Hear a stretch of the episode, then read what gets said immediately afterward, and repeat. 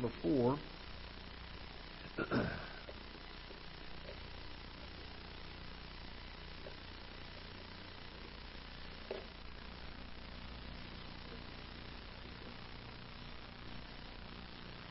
I saw a post the other day that a preacher had posted saying that he was not going to preach very long, and they fact checked him on that. And so I'm not going to tell you I'm not going to preach very long this morning, although the message at the onset here is uh, supposed to be brief, but uh, last time I said that on a brief message, we ended up being here about an hour and 15 minutes. So uh, we won't be that long today, Lord willing. But uh, we want to we want to get the truth that God has for us, and I, I want to try to be a help and encouragement to you. Uh, there are times that God's Word instructs us. There's times that brings conviction. Times that it just edifies us. It helps to strengthen our faith and cause us to grow in our hearts to draw closer to the Lord. And I think the message this morning fits all three of those bills to uh, some degree uh, in pretty much all of our lives.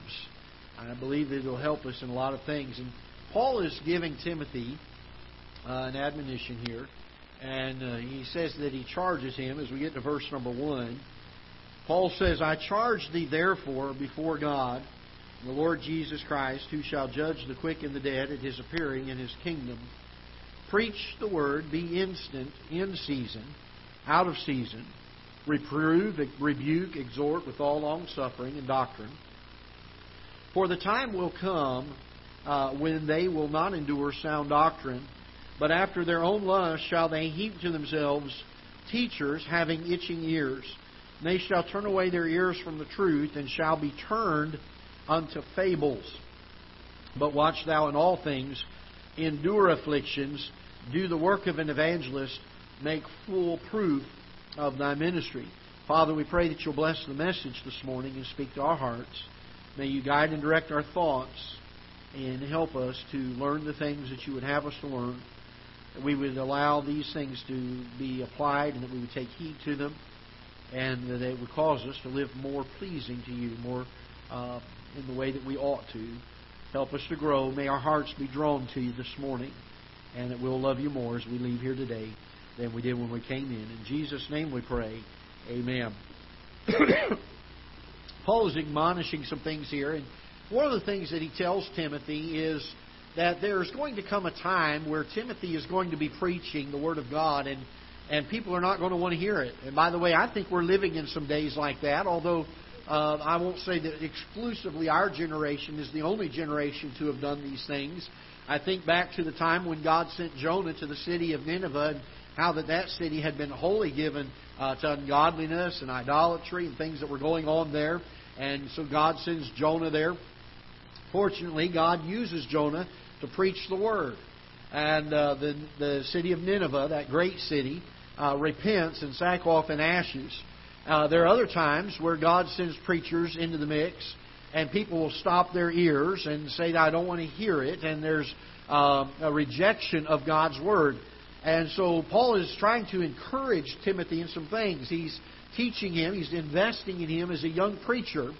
And he said there are some things that are very, very important. He said the important thing about preaching is that we make sure that we are preaching sound doctrine. Now, the only way that you and I can have sound doctrine is to make the doctrine that we have come only from God's Word. Uh, we believe that we have in our hands a un, uh, an infallible Word, a preserved Word, an inspired Word of God, that every word in it is exactly what God wants. We have to believe that about our King James Version Bibles, or if we do not believe that, then we cannot have full confidence that our doctrine is sound. In order for there to be a pure doctrine, there has to be a pure source.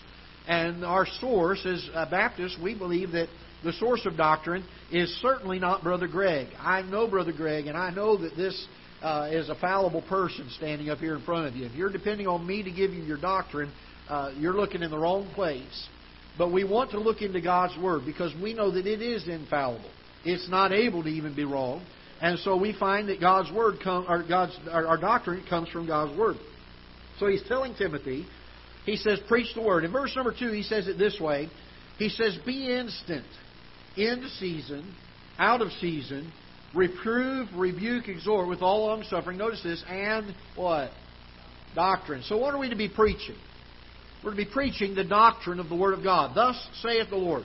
When people get up uh, to preach, they uh, they're not to give their opinions. They're not to get up and say, "This is what I think about things." People don't need to hear that. They need to hear what does God say about it. I, I would much rather know God's heart on the matter than mine, because the Bible tells me that my heart is deceitful above all things and desperately wicked. Who can know it? So why would I trust my heart on the issue? I want to know God's heart on the issue. So he tells Timothy, he says, I want you to preach the word. He says, I want you to be instant. I want you to do this all the time. You, you always be ready, always be prepared. And by the way, I, I don't know that just preachers that preach the Word of God are supposed to be instant in season and out of season. I believe every Christian is to be this way. That we need to handle the Word of God skillfully as a workman that needeth not to be ashamed. We need to study the Word of God. We need to know the Word of God. We need to uh, to uh, digest, and, and uh, we mentioned Wednesday night. We need to saturate ourselves with the Word of God. And uh, you say, well, Brother Greg, are we ever going to know it all? No. We're never going to know it all. We get to heaven one of these days, we will know it more more than we have now, and I think we'll have full understanding of God's Word. But until then, we won't know it all, but we're to strive for it. Why? Because we want to be instant, in season, out of season. Then I want you to notice that Paul says to Timothy, he says, this doctrine. He says it's going to serve several purposes. There's going to be some times it's going to bring some reproof to people. There's going to be some times you're going to rebuke some folks. There's going to be some times you're going to exhort people and encourage them and build them up. But he says this. He says when you preach this word, uh, that that is the, this, this sound doctrine that he speaks of here. He says when you preach it, he said I want you to preach it. Notice this with long suffering. You see that? I, want to focus in on this for a few moments, and we're going to move on to four characteristics that I believe uh, ought to uh, uh, be a part of our preaching or our ministry, our, our spreading of the Word of God. But I want to spend a moment on this idea of long suffering. There's two things about long suffering that I think every Christian ought to get a hold of. Number one is this there are times when we are out here laboring and serving the Lord, we're sharing the Word of God and we feel like we're not making any progress. There's no fruit for our labors. Anybody ever felt like that before? Adoniram Judson had been in Burma for uh, eight years, and he had been uh, taken to the Burmese prison and hung uh, in the Burmese prison. Back then, they would put a, a coupler around just below that first joint of the thumb, and he had both of his thumbs shackled up above his head, and where he had to stand on his tiptoes and he couldn't let his weight sag or he'd pull on the joints of those thumbs. And they had him in this prison, and uh, they were trying to get him to quit preaching the gospel. And uh, he had been eight years and had not seen one soul come to Christ. They finally got his wife to come and plead with him and say, uh, "Would you just uh, tell him you won't preach anymore, and we'll let you go?" And uh, they, he said, "I'm not going to do that." And so while she's in there, she said the uh, the mission board back in uh, back in uh, uh, England has asked what your um, uh, what your prospects are here on the mission field, and he said, "I want you to tell them that our prospects are as bright as the promises of God." A number of years later, Adoniram Judson died, and at his funeral, there were over 200,000 Burmese that had trusted Christ as their Savior as a result of his ministries and those that were started out of it.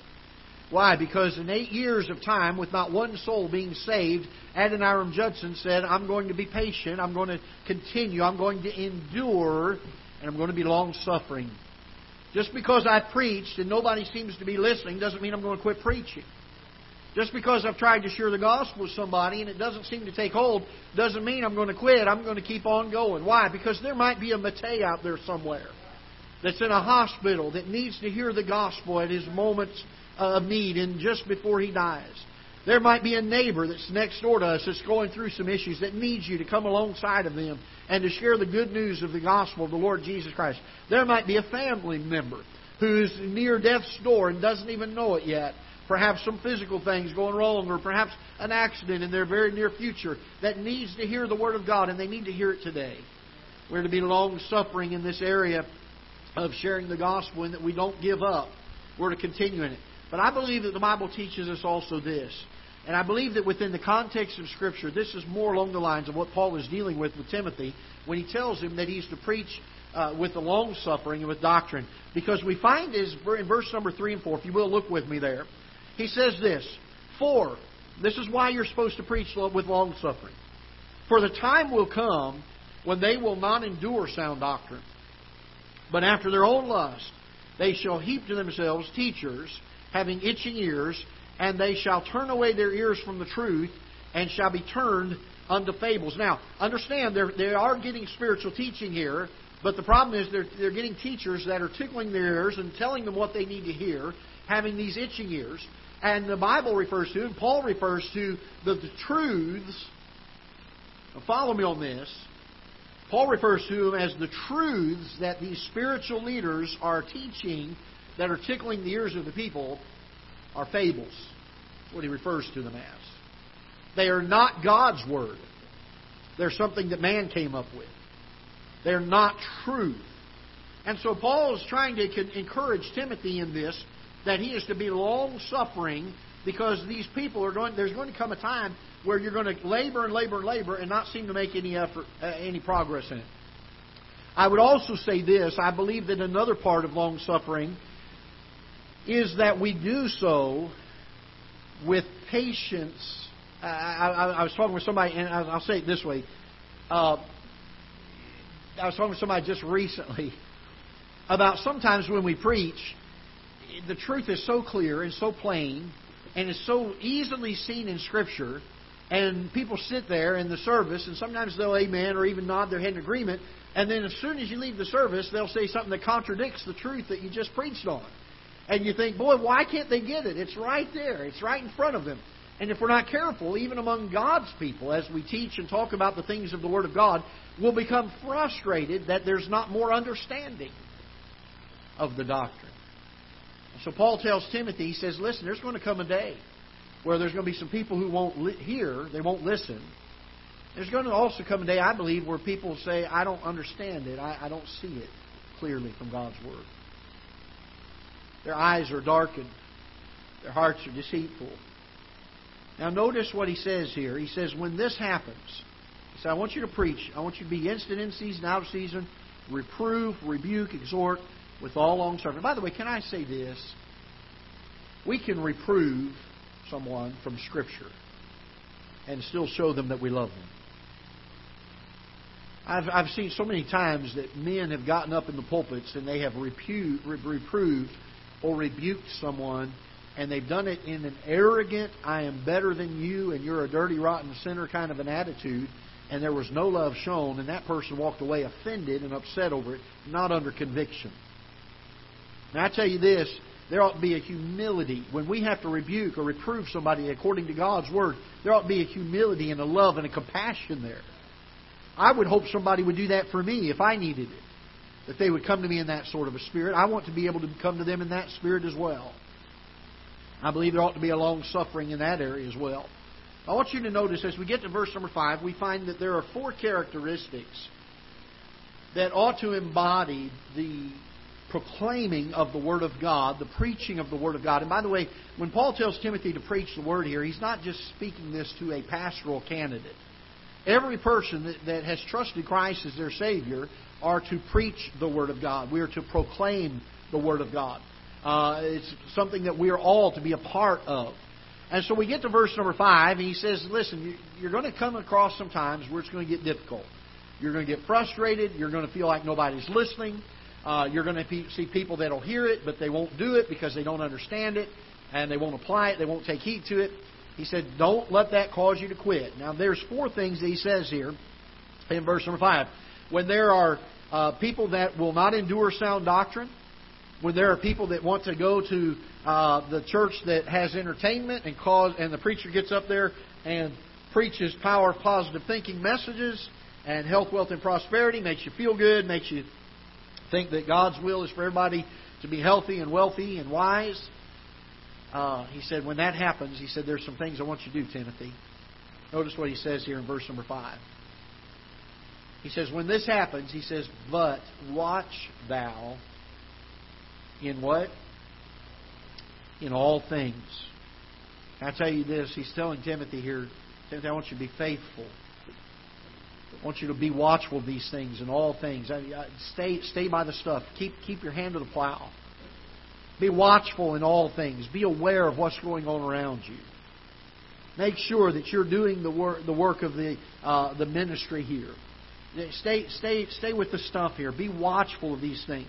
Turn with me. Hold your place here for just a moment. Turn with me to uh, uh, 1 Thessalonians chapter number 5. 1 Thessalonians chapter number 5. And look with me in verse number 6. 1 Thessalonians chapter number 5 and verse number 6.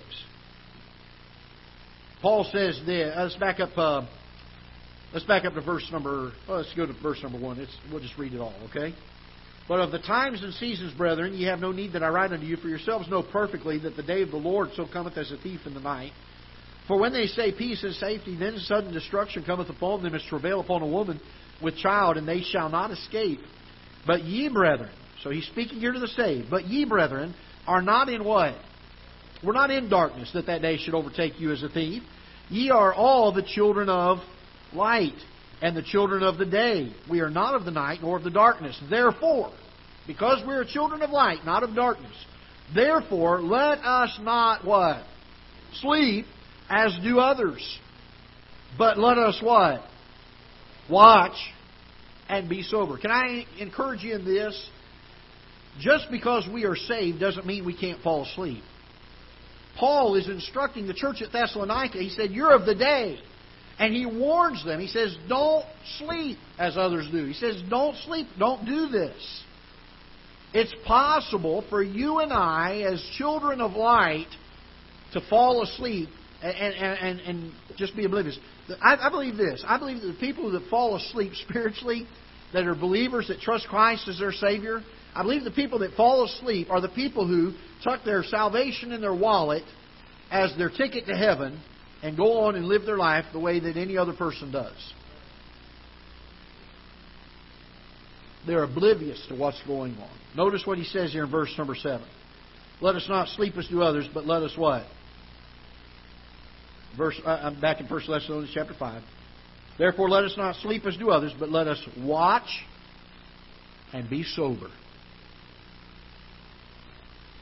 For they that sleep, sleep in the night, and they that be drunken are drunken in the night. But let us, who are of the day, be sober, putting on the breastplate of faith and love, and for a helmet the hope of salvation. Very important that Paul tells Timothy here in verse number 5, but watch thou, watch thou, don't be asleep, be fervent, keep, keep, keep your hand at the helm, keep your, keep, keep your course straight, keep, keep doing the work, keep preaching the word. These folks that are going to keep to themselves having itching ears, uh, they're going to they're going to frustrate you. They're going to cause you to want to quit sometimes. They're going to cause you to be weary in the way. Paul tells Timothy, "But watch thou in all things. Don't give up. Do not give up. Keep your eyes moving. Keep your hand to the, to the plow." Notice he says this in verse number five. And, and so we, we, we look, first of all, at, the faithfulness that he encourages Timothy in to continue to watch in all things. In verse number 5, he says, Endure afflictions. Endure afflictions. Can I tell you this? That each and every one of us have been given the responsibility to take this, this precious book to a world that needs to hear it if you ask me why God did this, I can't tell you the answer to that. I don't know. Why would God take the most precious thing that He has and entrust it in our hands? Why would He give us the responsibility of taking His Word to a lost and a dying world? And the answer to that is I don't know. But He did. And so he tells Timothy, he says, endure hardness. You're going to be out here preaching sound doctrine. He said, I want you to endure hardness. There's an implication that is given here in this particular verse of Scripture.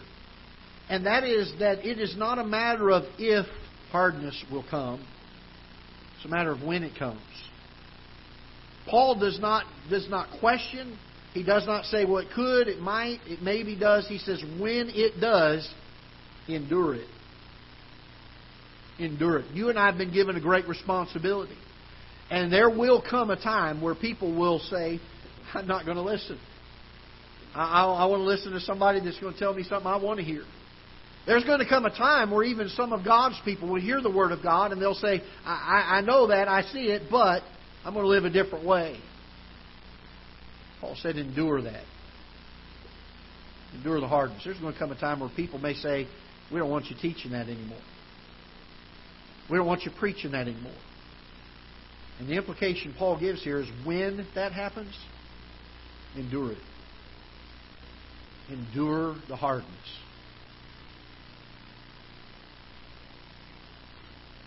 Endure the hardness. Notice in verse number 5, he says, But watch thou in all things, endure afflictions, do the work of an evangelist. What is the work of an evangelist?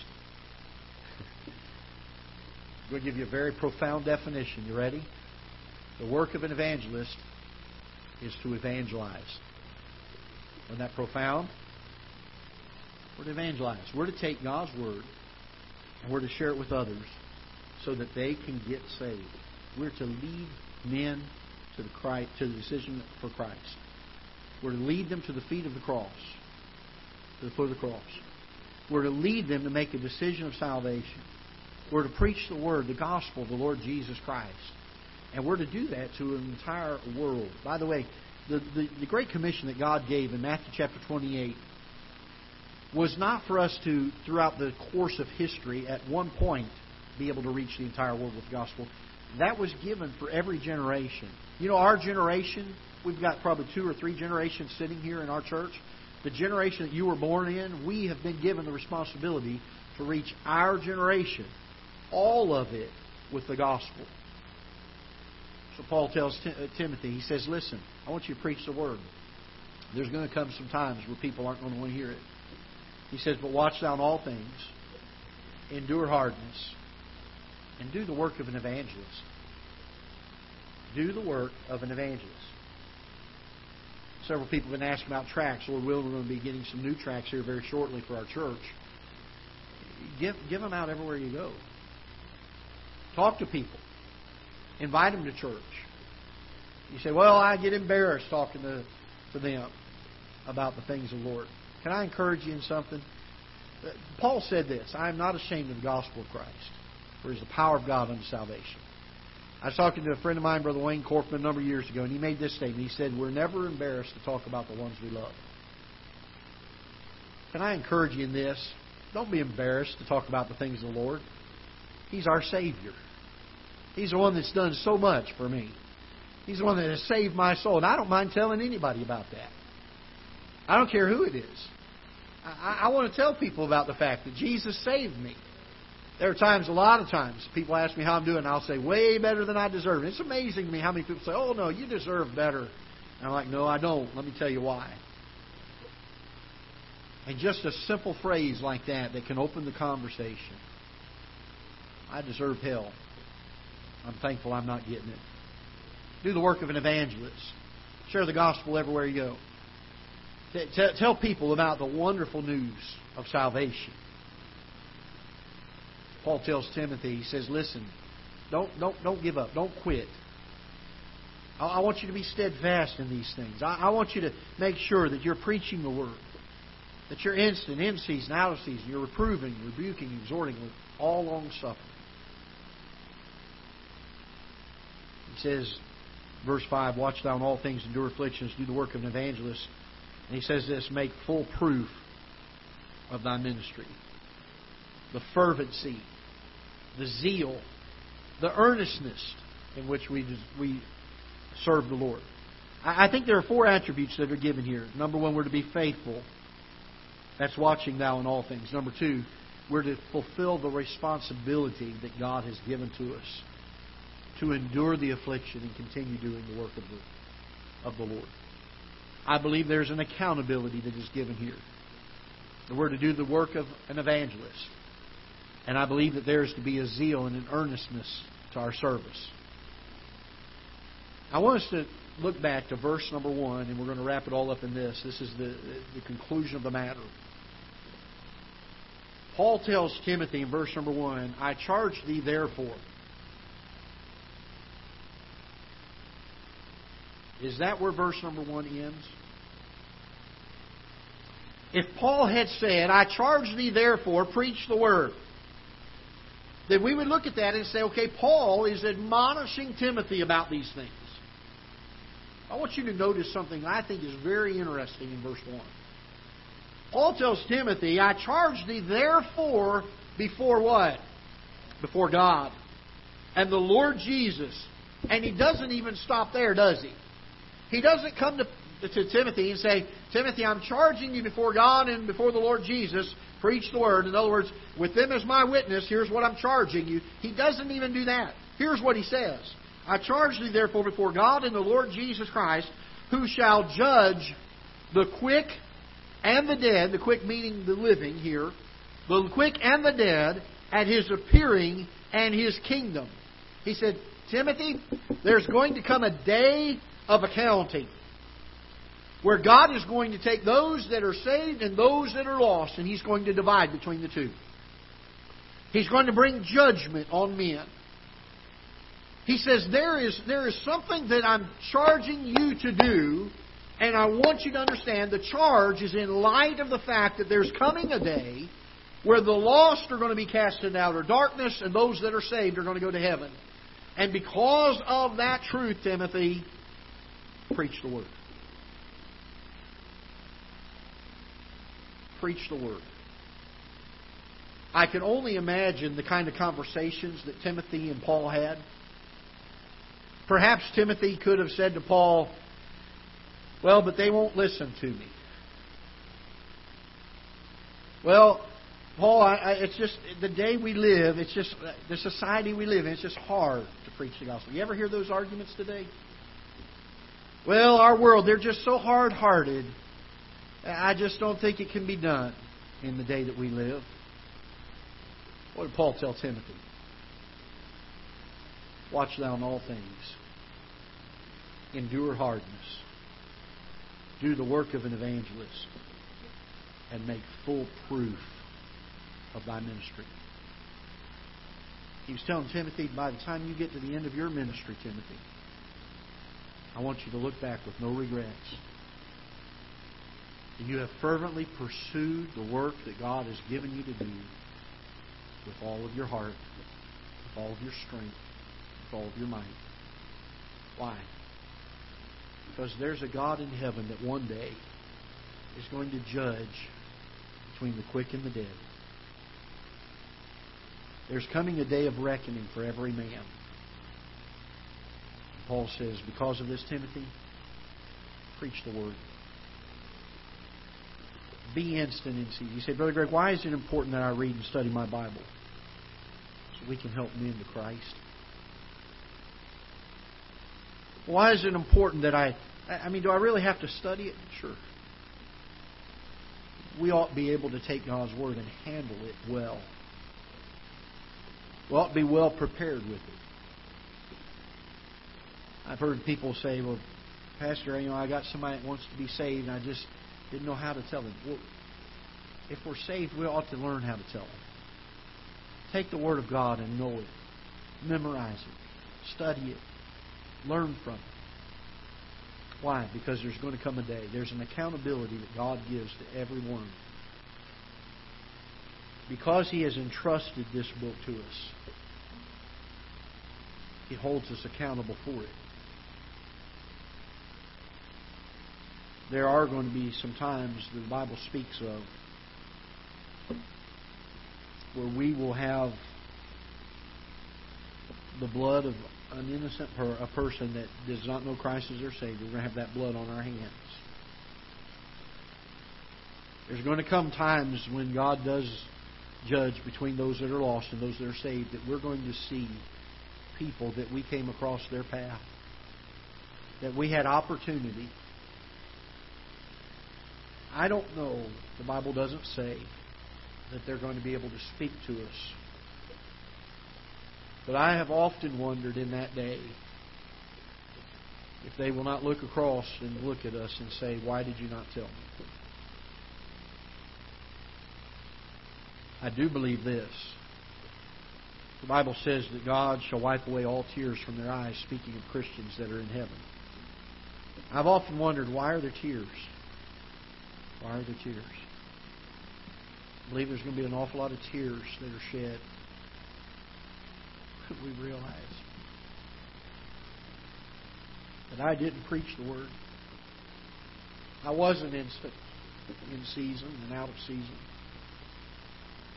I didn't reprove and rebuke and exhort with all long suffering.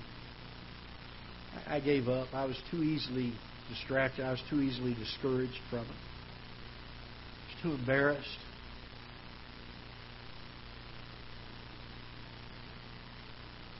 Paul told Timothy, Watch thou all things, endure afflictions, do the work of an evangelist, and make full proof of thy ministry.